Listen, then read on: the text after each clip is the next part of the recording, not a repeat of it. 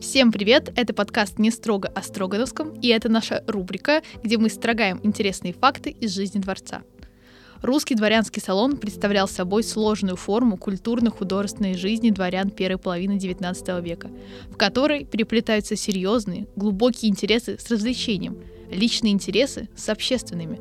Салонная культура зарождается в Европе, во Франции, где, собственно, и формируются ее существенные признаки – Особое место проведения – частный дом лица высшего круга или лица, пользующегося особым уважением, что создавало обстановку камерности, комфортности и одновременно выходило за рамки обыденности. Особую роль в проведении салонных вечеров играли хозяева салонов.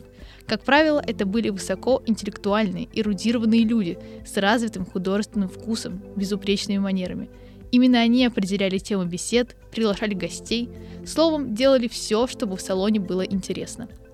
Главное занятие дворянского салона – интеллектуальное общение, обсуждение тем искусства, философии, политики.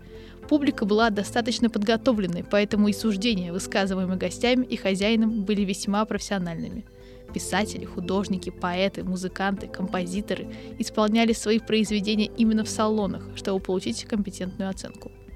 Одновременно времяпровождение в салоне – это возможность отдохнуть. Проведение салонных вечеров часто имело игровую шуточную форму. Например, использование псевдонимов, взятых из мифологии или требование говорить исключительно стихами. Важно, что не все дворянство России, а лишь его самая образованная часть была вовлечена в салонную культуру. При этом сама салонная культура служила процессом социальной и культурной идентификации дворянского сословия – уже тогда салоны начинают делиться на два типа – аристократические и демократические.